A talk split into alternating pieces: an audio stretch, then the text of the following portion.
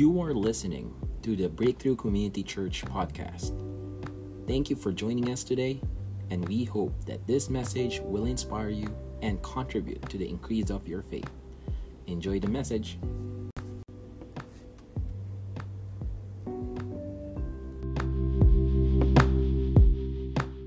Magandang araw po sa inyong lahat. So bago po tayo makapakinig ng salita ng Diyos from our uh, pastor, uh, meron lamang po tayong isang reenactment. Ulitin ko, ano, meron po tayong magaganap na uh, reenactment. Meron pong mali- maikling pagsasadula. At ito po ay halaw sa tunay na pangyayari sa lumang tipan. So, alam nyo naman po na ang series natin ay patungkol kay Haring David, hindi po ba? Kaya ang magiging uh, reenactment po natin ay patungkol sa kanya. So, hmm? so ready na po ba kayo? Amen. Amen. Ready na po ba kayo? So let's welcome. Anong, sorry? Ano yun? Okay na. Introduce na kita. Okay. So, let's watch this. Ang ating masasaksihan sa ilang saglit ay kwento mula sa tunay na pangyayari sa Old Testament at isasadula sa modernong pamamaraan. Ito ay bahagi ng pagkapahayag ng mensahe ng Diyos upang ito ay lubos nating maunawaan. Pangungunahan tayo ng isang pagsasadula sa pamamagitan ng isang monolog ng ating mahal na pastor, Pastor Alan Morales.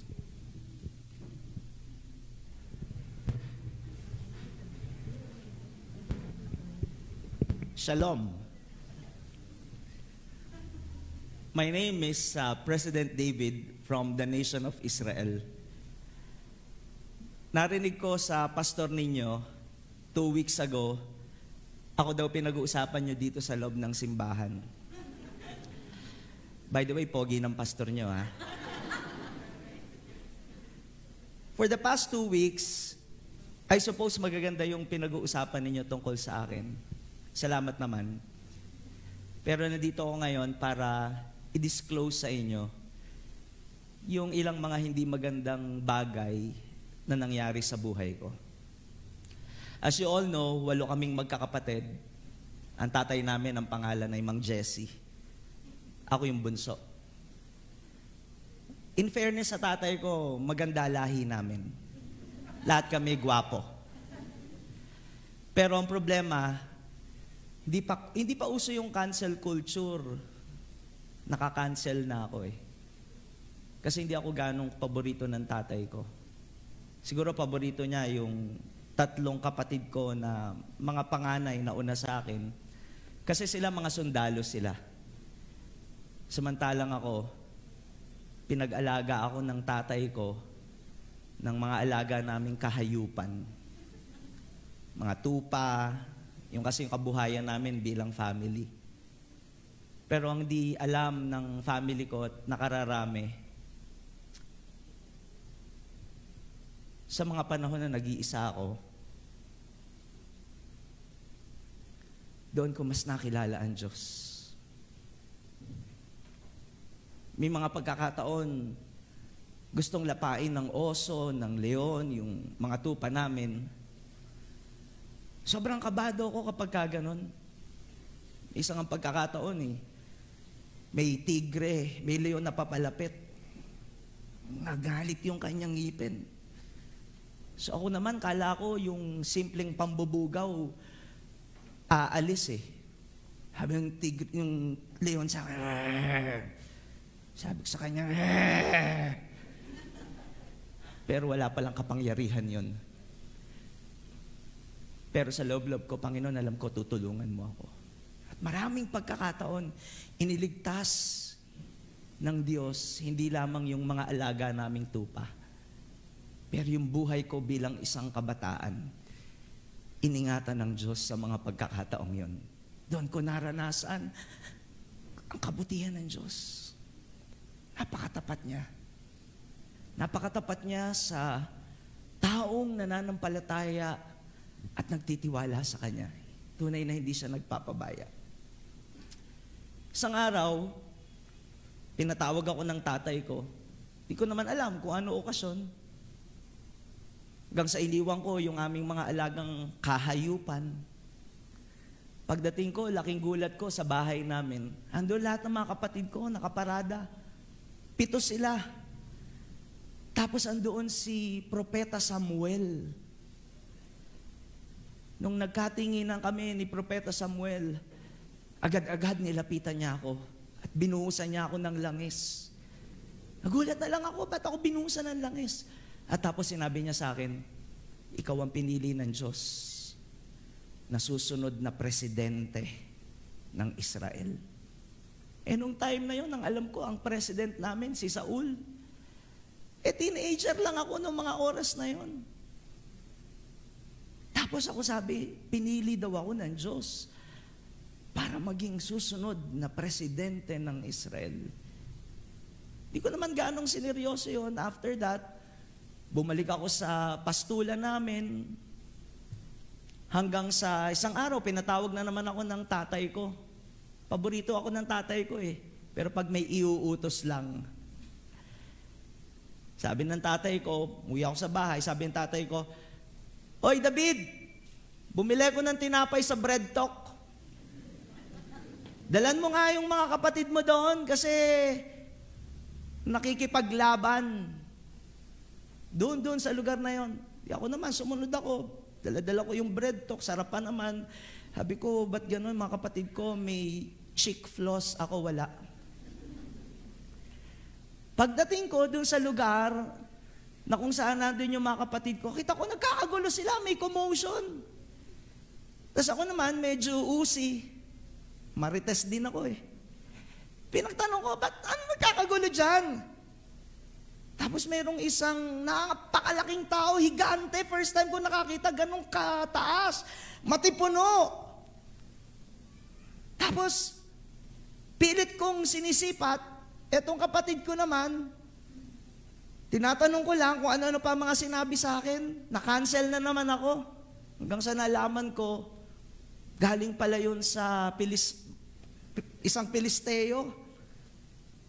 At narinig ko, hinahamak hindi lang yung bayan ng Israel, kundi yung Diyos na sinasamba ko. Kinukutya. So nagkaroon ako ng, ng galit sa puso ko, pero alam ko yung galit na yun ay mula sa Diyos na hindi ako papayag na hinahamak nitong taong ito ang Diyos na sinasamba ko at yung bayan na kinabibilangan ko. So I decided to volunteer. Kasi nakikipag ha, nangahamon itong Pilisteyong ito na one-on-one na lang, wag na yung labanan sa mga sundalo, laban sa mga sundalo, one-on-one na lang. Kung sino mananalo, yun ang ide-declare na panalo. Siyempre, panalo nga eh. So nangyari, pumunta ako kay Presidente Saul at nag-volunteer ako. Sabi ni President sa akin, kaya mo ba? E napakabata mo pa. Sabi ko kay Presidente mo, walang galang na ho, pero kung paano ho ako niligtas ng aking Diyos mula sa kuko ng mga leon at oso, naniniwala ako, ililigtas din ako ng Diyos dito sa taong ito at tapang na atao, hindi naman tuli. Yang supot na yan, mawalang galang na, presidente, ililigtas ako ng Diyos sa taong yan. So may mga pinasuot sa akin si President Saul, eh di ko naman, di man ako sanay magsuot ng mga ganun, ang lalaki. So sabi ko, okay lang po yan.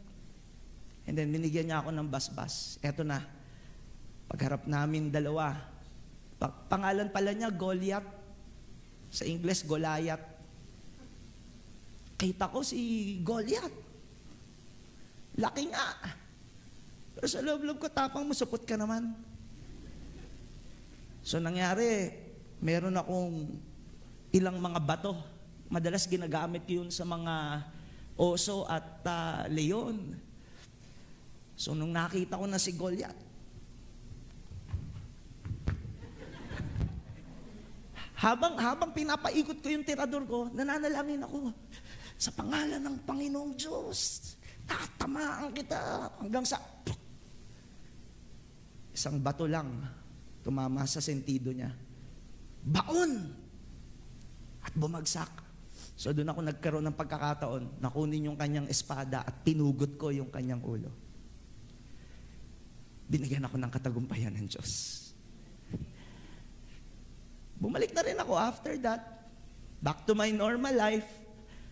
Balik ako sa mga kahayupan namin. Mga alagang hayop.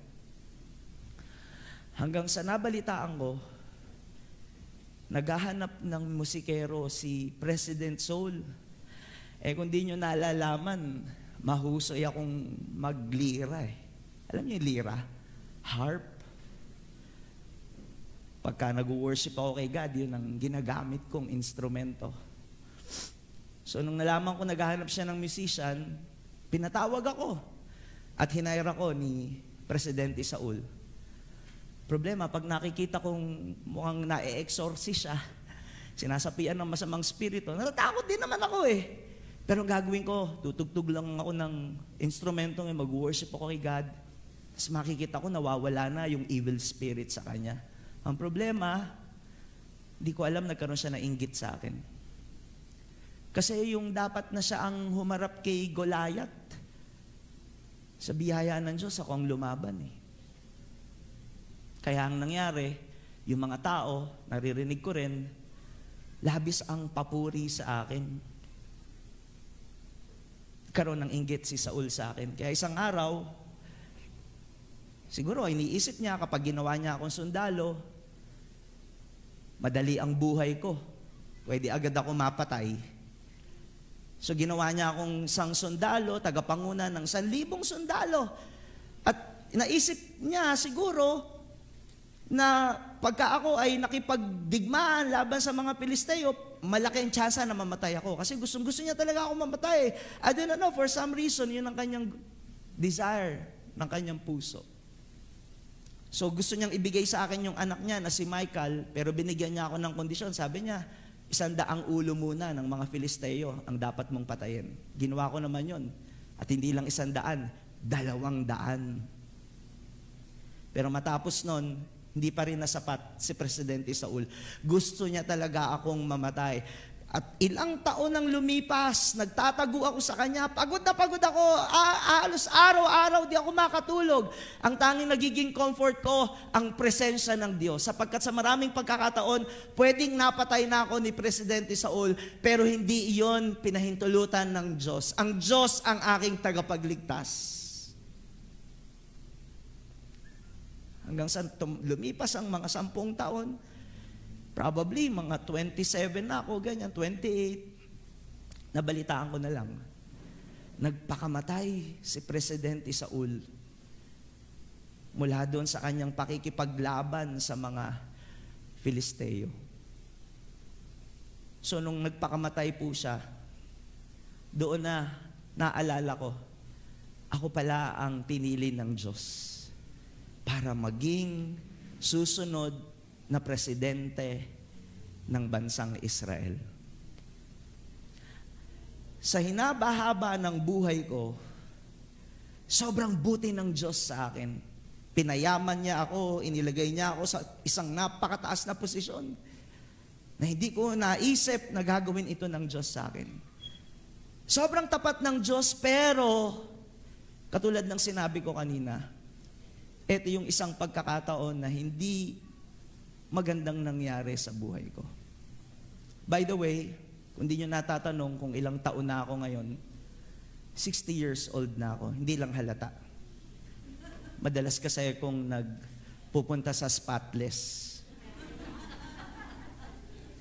I am 60 years old. Dual citizenship. Israeli at senior citizen. When I was 50, mga 50 anyos, isang araw, may labanan kami dapat eh sa mga Amonita eh. Doon sa lugar ng Raba. Pero sabi sa akin ni Joab, yung commander ko, napakahusay nitong sundalong ito. Sabi niya, Presidente, huwag ka nang sumama sa amin. Pahinga muna you. Di ako naman, siyempre, medyo relax-relax. Nawa ko, one time, andun ako sa palasyo, nasa terrace, sa rooftop. Nung magagabi na, ba may nakita ako, napakagandang babae. Napakagandang babae. So, nung una, tinignan ko. Eh, sabi ng Diyos, di ka dapat tumingin sa babaeng may pagnanasa eh. Nang may pagnanasa. So, tinignan ko, pero inalis ko agad yung paningin ko. Pero sa loob-loob ko, teka, teka, ganda nun eh. Tinignan ko ulit. At hindi na nawala yung paningin ko sa kanya nagkaroon ako ng desire. At ipinagtanong ko, sino yung babaeng yun? Inakarating sa akin, sabi, may asawa eh. Pero binaliwala ko yun. Siyempre, presidente, kapag ka tinawag mo o ginusto mo isang bagay, walang susuway. Lahat ibibigay ang kahilingan ng presidente ang presidente. Vice Presidente, wala pa kami nun. So, nalaman ko, pangalan, Bathsheba. Ang hilig niya kasing mag-take a bath, siguro. Kaya Bathsheba. Napakaganda talaga nga naman. Kung kukumpara ko siya sa mga asawa ko, Pito kasi asawa ko eh, nung time na yon eh. Di ako babaero, di ba? Siya talaga pinakamaganda eh. Ang problema may asawa. So nung pinatawag ko siya, alam na this. May nangyari sa amin. Nung time na yon, sobrang in-enjoy namin yung moment na yon.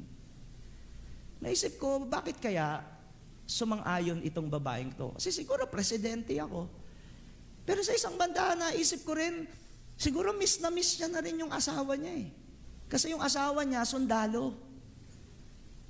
Napagalaman ko ang pangalan, Urias. At si Urias, ha, gusto ko sabihin sa inyo, napakahusay ng mandirigma. Kasama yon sa listahan ng mga mahuhusay kong mandirigma. Pero hindi ko naisip ang taong yon. Ang naisip ko lang yung pagnanasa ko para sa babaeng ito. So after na may mangyari sa amin, itong si Bathsheba, bumalik siya ng bahay. After almost two months, may pinadala sa akin itong si Bathsheba. Pregnancy kit test. Sabi niya, positive. Naku po, sabi ko, talaga nga naman.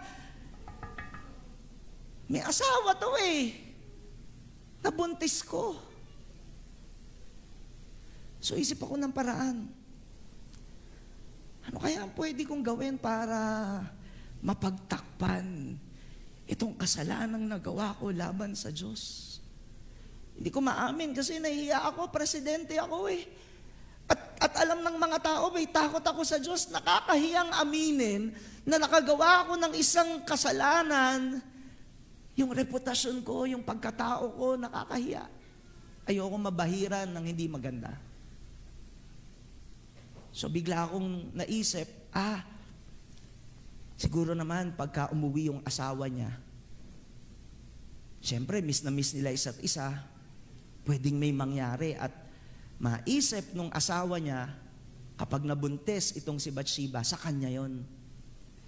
So agad-agad tinext ko si Commander Joab, Nung tinext ko si Commander Joab, sabi ko, pauwiin mo na si Urias, now na. Eh syempre, ito naman si Joab, masunurin sa akin, agad-agad, pinauwi itong si Urias. So pumunta, nagbigay ng courtesy call sa akin itong si Urias, kinamusta ko, kamusta ng digmaan. Sabi ko, umuwi ka ng bahay mo, magpahinga ka. Nagpadala pa ako ng mga regalo. Kasi naisip ko, for sure, miss na miss nila ang isa't isa. Pero laking gulat ko, the following day, nabalitaan ko, itong si Urias, natulog dun sa tarangkahan, sa gate, kasama ng mga tagabantay ng palasyo. Di sabi ko, mission failed. Pangalawang pagkakataon, naisip ko, ganito. Papuntahin ulit si Urias.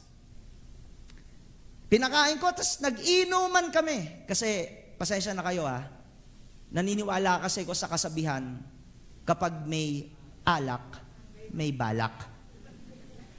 So, inuman kami. Lasing na lasing si Urias. Sabi ko, umuwi ka na. Isip ko, may mangyayari ulit sa kanila. But I failed. Kasi itong si Urias, ang hindi niya alam, hiyang-hiya ako kapag nakikita ko siya. Dahil di hamak na mas matuwid siya kaysa sa akin. Yung kanyang paglilingkod sa akin at sa bayan ng Israel, mas tapat siya kaysa sa akin. Hindi niya makuhang umuwi sa kanyang asawa, samantalang ang kanyang mga kasamahan, nakikipaglaban, ibinubuwis ang buhay para sa bayan at para sa Diyos. Pero ako, di niya alam nung mga panahon na yun, namumuhay sa kasinungalingan. Wala na akong choice. The best way to solve my problem is to kill Urias without him knowing it. To murder him. So nangyari, Pinabalik ko si Urias, pero actually, bago siya bumalik, magte-text sana ako kay Commander Joab eh. Kaso walang signal. So mag email sana ako. Kaso walang internet, hindi nakabayad, naputulan sa palasyo. Kaya ginawa ko, kumuha ko USB. Sumulat ako sa isang file, at ito yung file name. Oplan laglagan. Sa file na yan, nasa loob niyan yung mensahe. At ito yung mensahe. Ilagay mo si Urias sa unahan kung saan mainit ang labanan. Pagkatapos, iwan mo siya roon at bayaan mo siyang mapatay. Alam na this. P.S wala dapat makaalam nito. Iwasan ang mga marites. Para lamang kay Commander Joab yan. Ngayon, yung USB, pinadala ko kay Urias. Di niya alam ang laman ng file, kamatayan niya. And to make the long story short, namatay nga si Urias.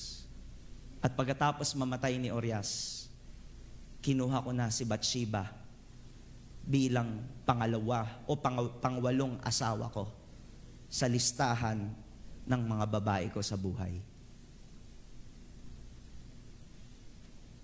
Almost a year, itinago namin yung kasalanan na yon. But who would have thought? Hindi pala ako palalampasin ng Diyos sa kasalanan yon. Malapit ng mga anak, itong si Bathsheba, biglang dumating si Prophet Nathan sa palasyo. At hindi ko nakukwento kung ano yung mga sinabi niya. Pero isa lang ang maliwanag. Hindi nakalampas sa Diyos ang kasalanang ginawa ko. At dahil doon, hindi niloob ng Diyos na mabuhay yung anak namin ni Bathsheba. Kinuha ito ng Panginoon, namatay. At sa mga susunod na pangyayari, kukwento na sa inyo ni Pastor Alan yung mga sumunod na pangyayari. Maraming salamat sa panahon ninyo at gusto tawagin ang poging pastor na si Pastor Alan Morales. Okay, good morning! What can we learn from the lesson of David? Three things, pag-usapan natin to, about God man, and sin. Number one, talking about sin. Sin is deceitfully beautiful when we turn our eyes away from God. And when we turn our eyes upon God, it becomes devastatingly ugly. Sa Tagalog, ang kasalanan, okay, mukhang maganda pero mapanlin lang kapag ka ang ating atensyon ay inila, ibinabaling natin palayo sa Diyos. Pero pagka ang kasalanan ay nakita natin sa presensya ng Diyos at habang ang ating mga mata ay naroon ang atensyon natin sa Diyos, nakikita natin kung paano ito nakakasira at pangit sa buhay ng isang tao. Amen? Bakit ba tayo nagkakasala? Kasi kapag ka ibinaling natin yung atensyon natin sa ibang bagay, maliban sa Diyos, yung kagandahan ng Diyos sa buhay natin nawawala at nalilimutan po natin. The beauty of God's holiness should be our focal point. When we turn our eyes away from God, from that beauty, and we focus our eyes on other things, alam po ninyo yung kagandahan ng Diyos, nalilimutan po natin. At ang nagiging maganda sa atin ay yung mga bagay-bagay na kung tutuusin, akala natin sa simula maayos. Magbibigay ng kabutihan, kasapatan, kaligayahan sa atin. Pero hindi, nila, hindi natin alam, eventually, that would destroy us. That is sin. That's how sin works. Whenever we turn our eyes from God and focus our attention on those things, and those things become more beautiful than God, without us knowing that those things will devastate us, will destroy us, doon tayo nagkakasala. One time, in-invite po kami sa isang napakalaking bahay sa Palawan. Napunta kami doon, inibitahan kami ni Bishop Ancho Benaventura. Tapos meron siyang isang member doon, multi-millionaire. No? May may-ari ng mga gasoline station sa Puerto Princesa. May, I think, uh, at basta, ang daming negosyo. Punta kami sa bahay. Sobrang laki ng bahay. At sobrang ganda. Pero di ko makakalimutan yung nakita namin pagpasok pa lamang doon sa entrada. Alam niyo kung ano? May alaga siyang tigre. At yung kulungan ng tigre, ang sukat ng kulungan ay hindi bababa sa 100 square meters. Nagkatingin na kami mag-asawa. Sabi ko, Han, tignan mo to. Oh. Buti pa yung kulungan ng tigre. Mas malaki kesa sukat ng bahay natin. Ang sukat ng bahay namin, wala pang 50 square meters. Samantalang yung tigre, more than 100 square meters. What is the point? Kaya namin na-realize kung gaano kami kadukha, kung gaano kami kahirap, kasi nalagay kami sa isang lugar na sobrang laki at yaman nung nagme-may-ari. We were able to compare ourselves no, by that kind of standard. With that kind of standard. No? Kaya mo nakita kung gaano ka kahirap kasi nandun ka sa isang lugar kung gaano sa kayaman. Naintindihan po natin? In the same way, ganun din sa Diyos. Kapag tayo nasa presensya ng Diyos, makikita natin ang kabanalan ng Diyos at makikita natin kung gaano kapangit ang kasalanan, kung gaano tayo karumi at kung ano ang ginagawa ng kasalanan sa buhay ng isang tao. Remember Isaiah? When he saw God, anong sabi niya? Woe to me for I am undone. For I am a man with unclean lips. Bakit na-realize ni Isaiah yung kanyang kasalanan? Eh kasi nakita niya ang kabanalan ng Diyos, yung kagandahan ng Diyos. Whenever we go outside of God's presence, we forget how beautiful God is. How His holiness is so beautiful that that holiness is the one that will only fill us and satisfy us and not the things of the world that keep us from focusing our attention on God. Kaya maganda, no? Kapag nakikita natin itong mga bagay na ito, nararamdaman na natin sa sarili natin, parang mas maganda na siya kaysa sa Diyos. Yun na yung pagkakataon na dapat ibaling mo na yung atensyon mo sa Diyos at hindi na doon sa mga bagay na ang hindi natin alam magdadala sa atin sa kasalanan. Tandaan natin to, sin is deceitfully free but consequentially expensive. Sa simula, libre ang kasalanan, pero sisingilin ka bandang huli at titiyakin sa pagsingil sa atin ng kasalanan, mamah- napakamahal. It will cost even our life. Right? Sin now, pay later. Oo, ma-enjoy mo kasalanan ngayon. Pero sa bandang huli, pagbabayaran mo ang lahat ng yan. Sino sa inyo, pag nagpupunta sa mall, merong mga nakikitang inaalukan ng mga produkto? One time, no, nando kami sa isang mall, papuntang Cavite. Meron lang sana kami bibili ni Pastor Renzi bago kami pumunta sa training sa mga leaders. Merong isang uh, nagtitinda doon ng parang mga beauty products. Ang asawa ko po, mahilig sa beauty products eh. Uh, pero sa totoo, hindi niya naman kailangan yon.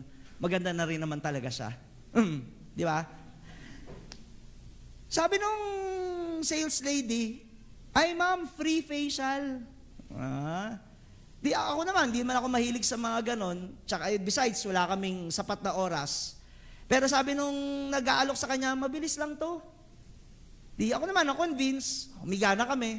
Di facial, facial, facial. Libre po yun ha, libre. Nung matatapos na yung facial, bago matapos, ito na, nag-aalok na ng mga produkto. Tapos, hindi simple ha, hindi mura yung mga products nila. Yung isang produkto, package, nagkakahalagang 100 plus thousand pesos. Nagkakatingin na kami, nagkakatawanan. Pero ang siste, ayaw kaming palabasin. Hindi naman nila sinasabi, pero nararamdaman namin. Sa una, libre, pero parang hindi ka lalabas nang hindi ka bumibili ng produkto nila sa halagang isandaang libo pataas. Yung ang ganda ng mukha namin pagpasok, paglabas namin, nakasimangot kami eh. Pero the point is this, di ba? Parang ganun din ang kasalanan eh. Sa simula, libre, may enjoy mo, walang bayad. Pero pag nahulog ka na at nagawa mo na, no? Sisirain pala nun ang buhay mo. At ang ibabayad mo ay ang buong buhay mo na sisirain at wawasakin dahil sa isang kasalanan na nagawa mo. Anong sabi ng Kawikaan chapter 6? Tingnan natin ito.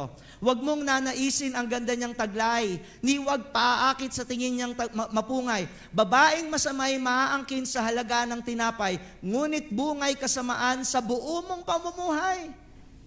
So nakita ba natin kung paano dinescribe ni Solomon yan? No? Mura, cheap.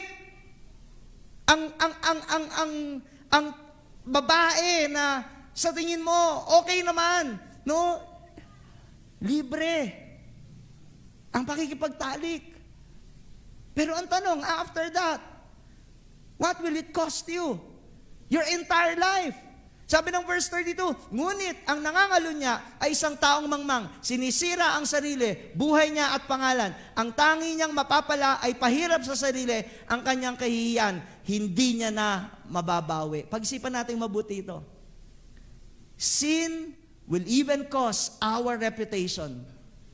Yung kahihiyan na pwedeng idulot ng kasalanan sa buhay po natin.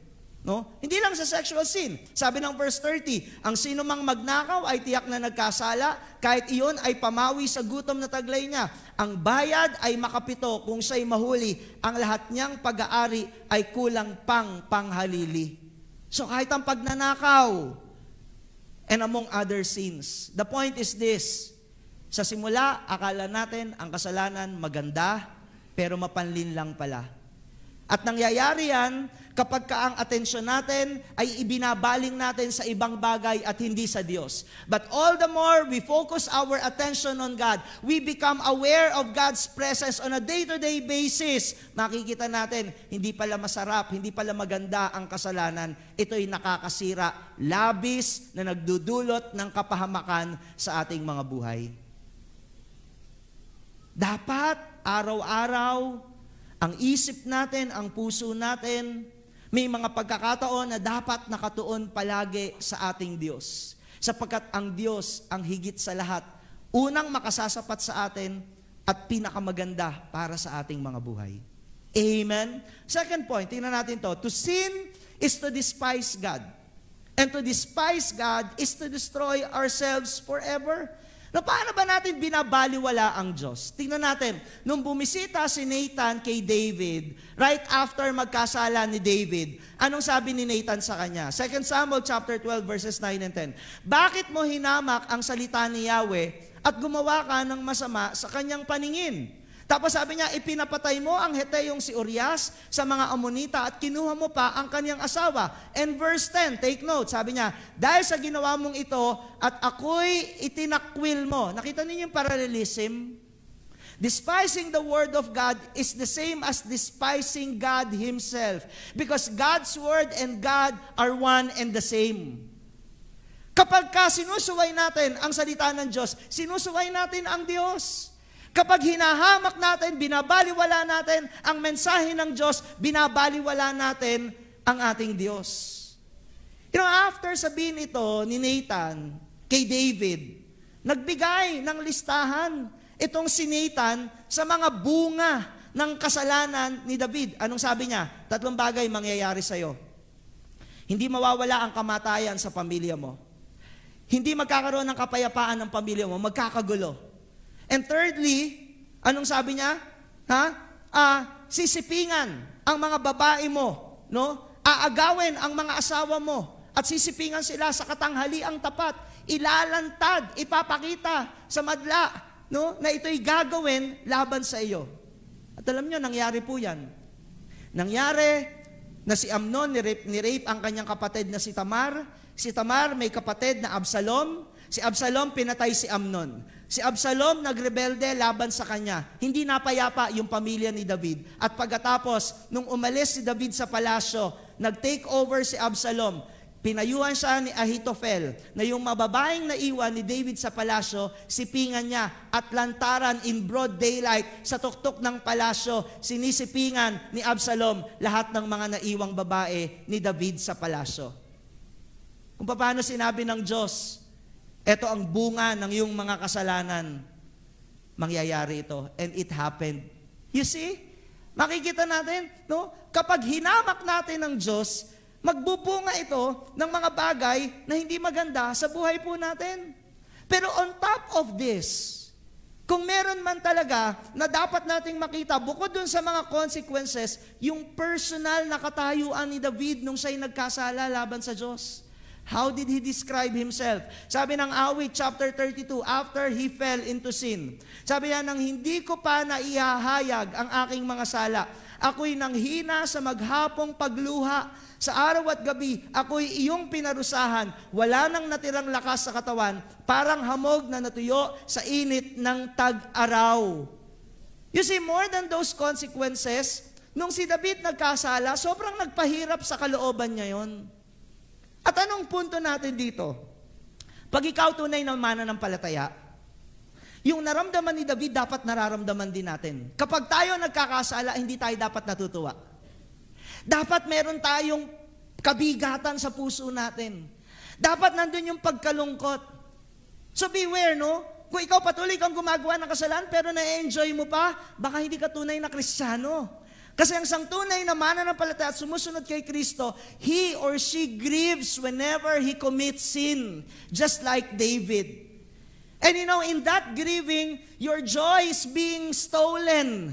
Nawawala ang kagalakan, nawawala ang kaayusan. Hindi lamang yung kaayusan sa kapaligiran, but even your inner peace, it's being taken away as part of the consequences of our sin. Amen? Napakahirap po nito. No? Pag may kasalanan ka, kala mo lang masaya ka. Pero ang totoo, kung may relationship ka kay Jesus, hindi ka masaya at wala yung galak sa puso mo. What else? Sabi ni David sa Psalm 51 verse 11, Sa iyong harapay, wag akong alisin, iyong banal na espiritu ay paghariin. In the Old Testament, ang presence ni God, no, nananahan lang sa iilang mga tao. Kapag merong special assignment si God at gusto niyang ipagawa, kakasihan niya ng kanyang presence ang isang tao. At yun, pwede niya ring alisin yung presence niya. Just like what happened to King Saul.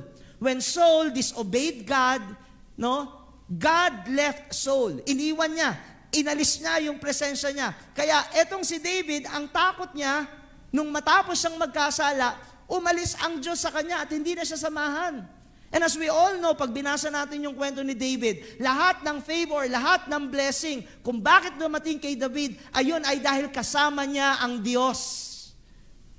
So pwede palang umalis ang Diyos. Now, in our case, in our time, sa New Testament, nung tayo nakakilala sa Panginoon, tinanggap natin si Jesus bilang tagapagligtas, automatically, ang pagpisan ng presence ni God nasa buhay natin.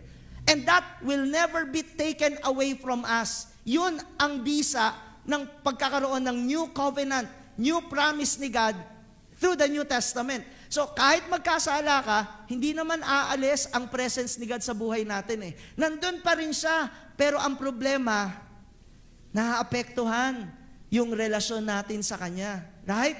At isa sa mga naapektuhan dyan, yung ating mga panalangin. Anong sabi ng Isaiah chapter 59 verses 1 and 2? Makinig kayo, ang Panginoon ay hindi mahina para hindi makapagligtas. Hindi rin siya bingi para hindi makarinig kapag tumawag kayo sa Kanya. Verse 2, ang inyong mga kasalanan ang siyang naglayo ang, ang siyang naglayo sa inyo sa Diyos at iyon ang dahilan kung bakit niya kayo tinalikuran at ayaw nang makinig sa inyong mga panalangin. May prayer ka ba na hanggang ngayon hindi dinidinig ni God? Okay, anong reason? But could be, you know, pag tinignan natin sa perspective ng Diyos, pwedeng sinasabi natin, ah, kasi baka may mas magandang plano ang Diyos, baka may mas magandang timing si God, pero hindi natin pwedeng isa-isang tabi itong katotohanan na kasi baka ikaw ay may kasalanan. How can you pray to God if you are living in sin? At iyon ang isa sa mga epekto kapag nagkakasala tayo laban sa Diyos, nabibingi ang Diyos sa ating mga panalangin. Again, sabi ng Word of God, hindi maikli ang kamay ng Diyos para hindi niya tayo abutin sa ating mga kalagayan. Hindi bingi ang pandinig ng Diyos para hindi niya mapakinggan ang ating mga panalangin. Pero anong nagiging hadlang para hindi mangyari ang mga bagay na ito dahil sa ating kasalanan? Yes, the presence of God is still with us, but our prayers may be affected. Right? So, again, anong sabi natin? Sin, okay? To, to, to, to sin is to despise God, and to despise God is to destroy ourselves forever. Kapag tayo ay nagkakasala, hindi lang natin hinihiwalayan ang Diyos at humihiwalay ang Diyos sa atin, kundi iyon ang dahilan ng ating magiging pagkasira at pagkawasak. Bumibigat ang ating kalooban, nawawala ang kagalakan, at maging ating mga panalangin ay hindi diringgin ng ating Diyos. So anong solusyon? Anong solusyon sa lahat ng ito? Let's go to our third point. Okay? No sin is too great that God cannot forgive. Isn't this good news? No sin is too ugly that He cannot use it for His glory. No? Walang kasalanan na hindi kayang patawarin ng Diyos. At kahit anong pangit ng kasalanan, pwede niyang gamitin ang mga bagay na ito para sa kanyang kaluwalhatian. Sabi ng Psalm 32 verse 5, Kaya't ang kasalanan ko ay aking inamin. Ito yung sabi ni David in his confession of his sin. Sabi niya, mga pagkakamali ko'y hindi na inilihim. Ako'y nagpasya sa iyo'y ipagtapat. At dahil sa kanyang pagtatapat, dahil sa kanyang pag-amin, dahil sa kanyang confession, anong sabi? Ang mga sala ko'y pinatawad mong ilan? Ilan? Sabi lahat ng kasalanan natin, kayang patawarin ng ating Diyos. Pwede ba palakpakan natin ng Diyos dyan? Napakabuti ng Panginoon sa atin. Walang kasalanan na hindi kayang patawarin ng Diyos. At ang kapatawaran ito, ang kapangyarihan ng Diyos laban sa kasalanan. Ha? While it is true that no man is too powerful over sin, no sin is too powerful than God. Amen? Tayo, alam natin sa sarili po natin, wala tayong kakayahan na mapagtagumpayan ng kasalanan. Pero kung nasa atin ang Diyos, nasa atin ang presensya ng Diyos, the presence of God will enable us to overcome sin because it's only God that has the power over sin. Now question, anong ginawa ng Diyos para ipakita niya na higit siyang makapangyarihan sa kasalanan ng tao? Sabi ng Micah chapter 7 verse 19, Kanyang iahagis ang lahat nating kasalanan sa mga kalaliman ng dagat. Ano daw? Kanya daw iahagis ang lahat ng ating mga kasalanan sa mga kailaliman ng dagat. Ibig sabihin ganito, ang kapangyarihan ng Diyos laban sa kasalanan ay kapatawaran ng Diyos.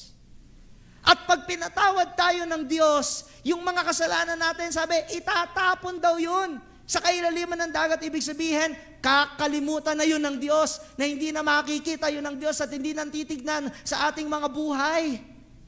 Ha? Sabi ng awit 103 verse 12, kung gaano kalayo ang silangan sa kanluran, ganoon din niya inilalayo sa atin ang ating mga kasalanan. Isn't it amazing? If we sin against God and we ask for forgiveness, He will totally forget it. In fact, sinabi ng Bible, ang description, ang pagsasalarawan, itatapon niya yun sa pinakamalayong lugar na hindi niya na makikita, hindi niya na maaalala, at mukhang bago kang nilalang at hindi ka nagkasala sa harapan niya. Hallelujah! So kaya pala si David, nagkasala siya kay Bathsheba. And by the way, ha, hindi lang siya isang beses nagkasala. Towards the latter part of his story, nung pinabilang niya yung kanyang mga sundalo, nagkasala din siya because of pride. Pero lahat ng yun, pinapaalala ba ng Diyos? Di ba? Nung, nung, nung matapos mamatay si David, ipinanganak si Solomon, right? Actually, bago pa siya mamatay, ipinanganak na si Solomon. Nung, nung, nung natapos ang buhay ni David, nagpatuloy, nagpatuloy yung kanyang lahi. Si Solomon, kapag ka nakikipag-usap sa Diyos, ang Diyos sinasabi kay Solomon, alang-alang kay David, sa aking mga pangako sa Kanya, tutuparin ko ang mga sinabi ko sa Kanya. Anong point? Hindi sinasabi ng Diyos, yang si David, na tatay mo, nagkasala, tutuparin ko yung mga pangako ko sa Kanya, pero makasalanan siya. Hindi sinasabi ni God yun. Nagsasalita si God kay Solomon na parang si David walang kasalanan kasi totoo siya sa kanyang sinasabi. Kapag humingi ng tawad ang isang tao laban sa kanyang mga kasalanan, patatawarin siya ng Diyos at lahat ng kanyang kasalanan ay papalisin ng Diyos, aalisin ng Diyos, kakalimutan ng Diyos at titignan kanya bilang isang tapat na nananampalataya at nagsisisi at nanunumbalik loob sa ating Panginoon. Ganon kabuti ang Diyos. Ganon kapuno ng pagmamahal ang Diyos sa atin. Now, paano ba tayo pinapatawad ng Diyos? Paano ba naging posible ang kapatawaran ng Diyos? Sabi ng Hebreo chapter 9 verse 28, minsan lang namatay si Kristo nang inihandog niya ang kanyang sarili para alisin ang kasalanan ng mga tao. Forgiveness became possible through the death of our Lord Jesus Christ. Why? Because the death, ang pagkamatay ni Jesus, ang kabayaran sa ating mga kasalanan. At yung mga kasalanan na yan, hindi lang yung mga nagdaang kasalanan, even our present sin. Kung right now sa tingin mo na bumuhay ka sa kasalanan, well, I tell you, that sin can be forgiven by God as long as you will recognize that Jesus Christ died for you and that His death was the penalty for your sin and for my sin. Amen po? So naging posible ang kapatawaran ng Diyos sapagkat may nagbayad na eh. Nilibre na tayo sa penalty, sa, sa bayad natin sa ating mga kasalanan. Nung parang ganito yan, may pagkakautang ka, napakalaki sa bangko. Ikukulong ka na. Biglang may tumawag sa'yo. Bro, sagot na kita. Yung sampung milyon na utang mo sa bangko, ako na magbabayad. At bibigyan pa kita ng another 10 million. Sino sa inyo ganon gusto? Higit pa doon ang ginawa ng Diyos. Binayaran niya ang ating pagkakautang laban sa Diyos. Siya mismo, ang sarili niya, ang ibinayad niya. Na dapat sana tayo ang mamatay, si Jesus ang namatay. At ang kailangan lang natin manampalataya kay Jesus, talikuran ang ating maling gawa at tanggapin ang buong katotohanan na tayo ay pinatawad ng Diyos. Again, God is a God of second chances. Kahit kristyano ka na ngayon, huwag kang mamuhay sa guilt feeling na parang di ka pinapatawad ng Diyos, parang ang Diyos malayo sa iyo, pakiramdam mo lang yan. Pero dapat mong panampalatayanan kahit may kasalanan kayo ngayon, you can still ask God for forgiveness at magkaroon ka ng assurance that your sin kinalimutan na ng Diyos. Itinapon niya sa pinakamalalim na dagat. Now, again, hindi ka lang pinatawad ng Diyos binibigyan ka rin ng Diyos ng pangalawang pagkakataon na yung dati mong kasalanan, katulad ng sabi natin, no matter how ugly it is, that sin, that mistake can be used for God's glory. Si David, what happened to him? Yung firstborn nila, ni Bathsheba, namatay. Pero yung sumunod, na naging anak nila, Anong pinangalan ng Diyos? Solomon. At anong ibig sabihin ng Solomon?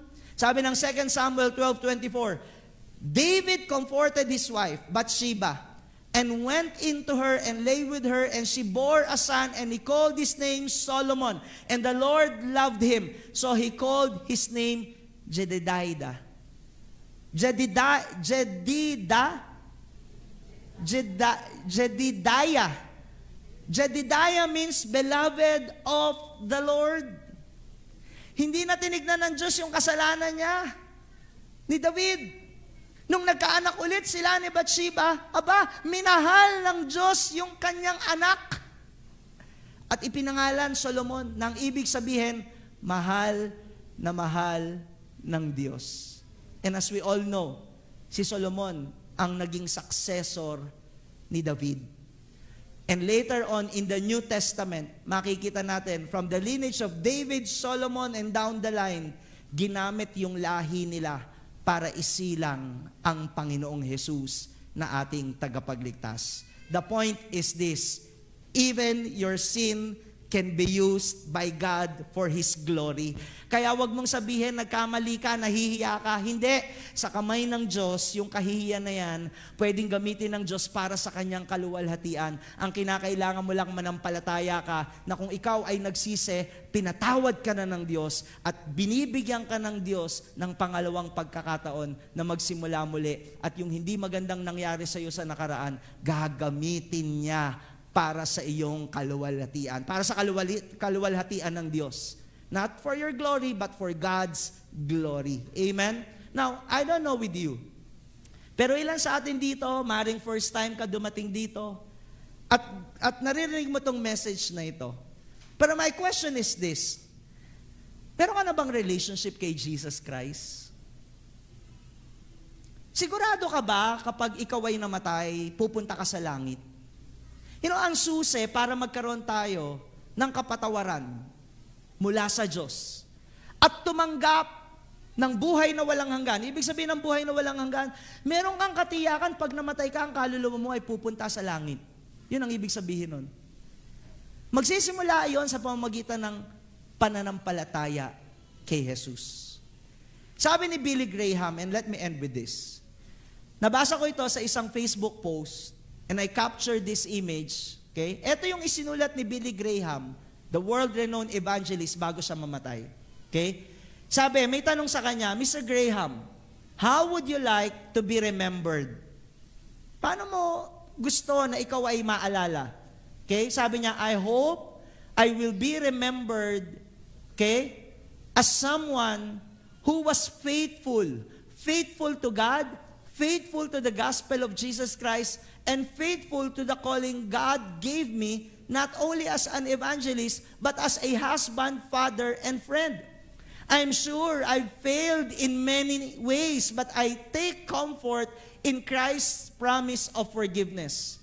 And I take comfort in God's ability to take even our most imperfect efforts and use them for His glory. By the time you read this, I will be in heaven.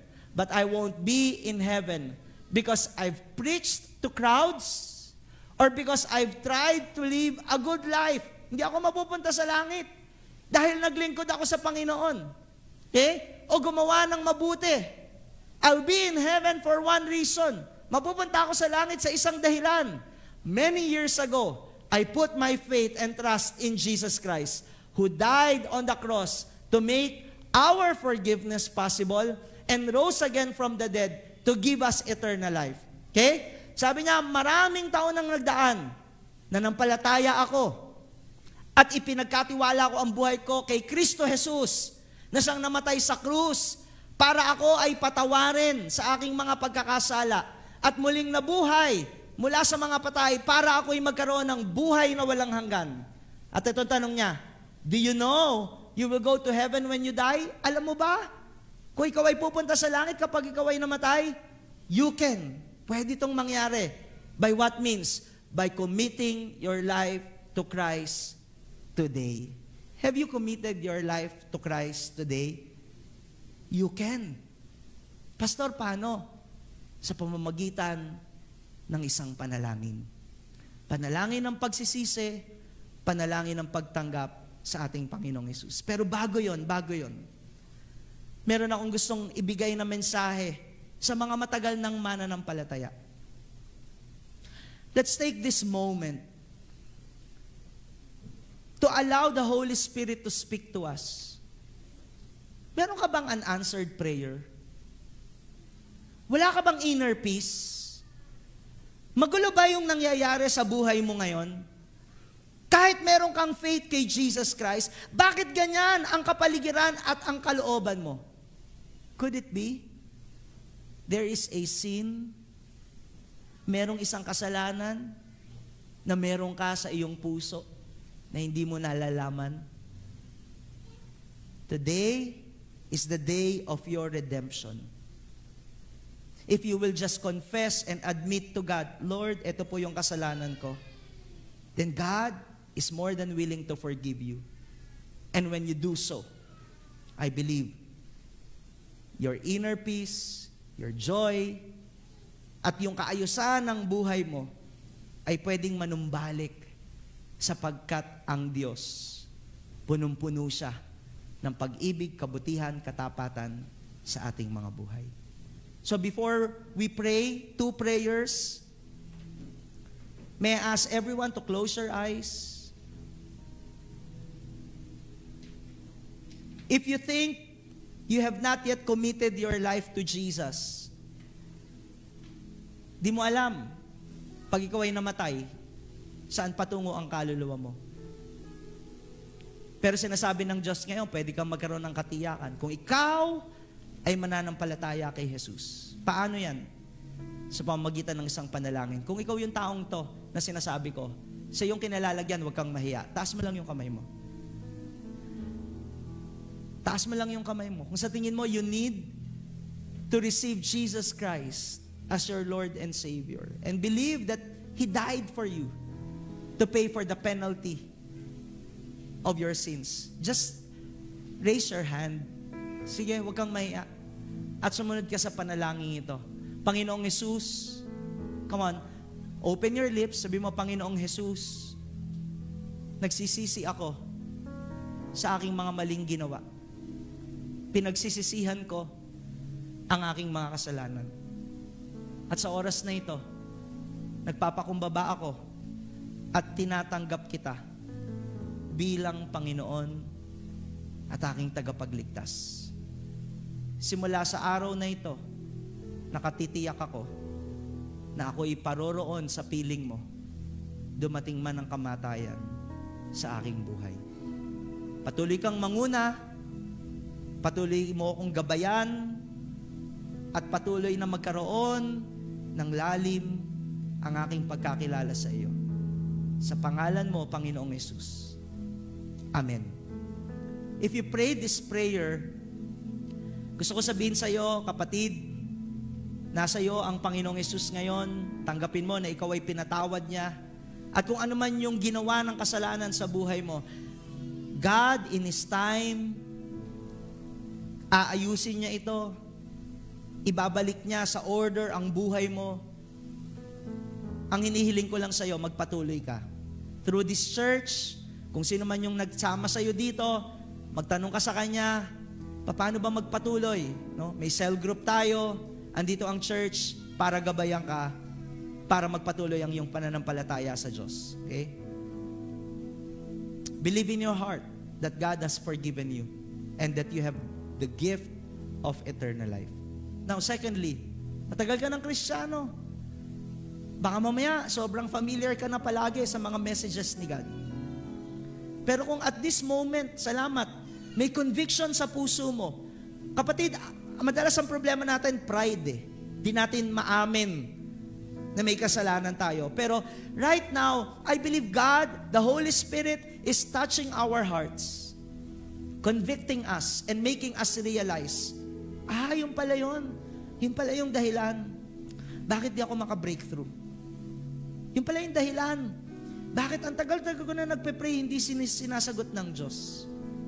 Hindi lang pala dahil may inaayos ang Diyos sa akin, pero baka, baka may kasalanan ako. Would you ask right now the Holy Spirit, Lord, pakita mo po sa akin. Ano po yon Panginoon? Sige, makipag-ugnayan ka sa Kanya.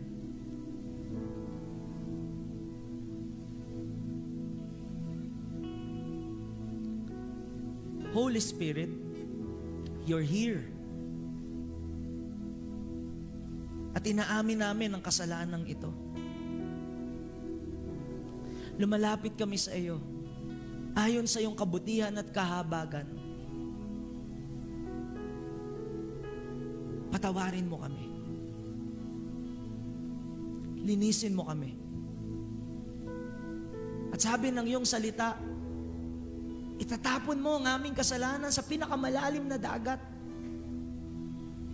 At kung paano hindi magtagpo ang east at ang west, ganun din kalayo, ganun kalayo ang distansya ng magiging kasalanan namin sa iyo kung kami hihingi ng kapatawaran. And Lord, right now, we receive your forgiveness. God, sobrang buti mo sa buhay po namin. Na kahit ilang beses kami nagkakamali laban sa iyo, patuloy kang nagtsatsaga at patuloy mo kaming tinatanggap sa paglapit namin sa iyo at sa aming pagpapakumbaba. Mali, Lord, we receive your forgiveness and let your will be done for your glory. In Jesus' name. Pwede ba tumayo tayong lahat? And once again, let's sing this song. Let's remember God's goodness, God's grace. Amen. If you believe in your heart, yes, Lord, I am forgiven. Thank you for your grace. Thank you for your love. Then let's sing this song out loud and let's declare the goodness of God, the grace of God, and His faithfulness. Hallelujah.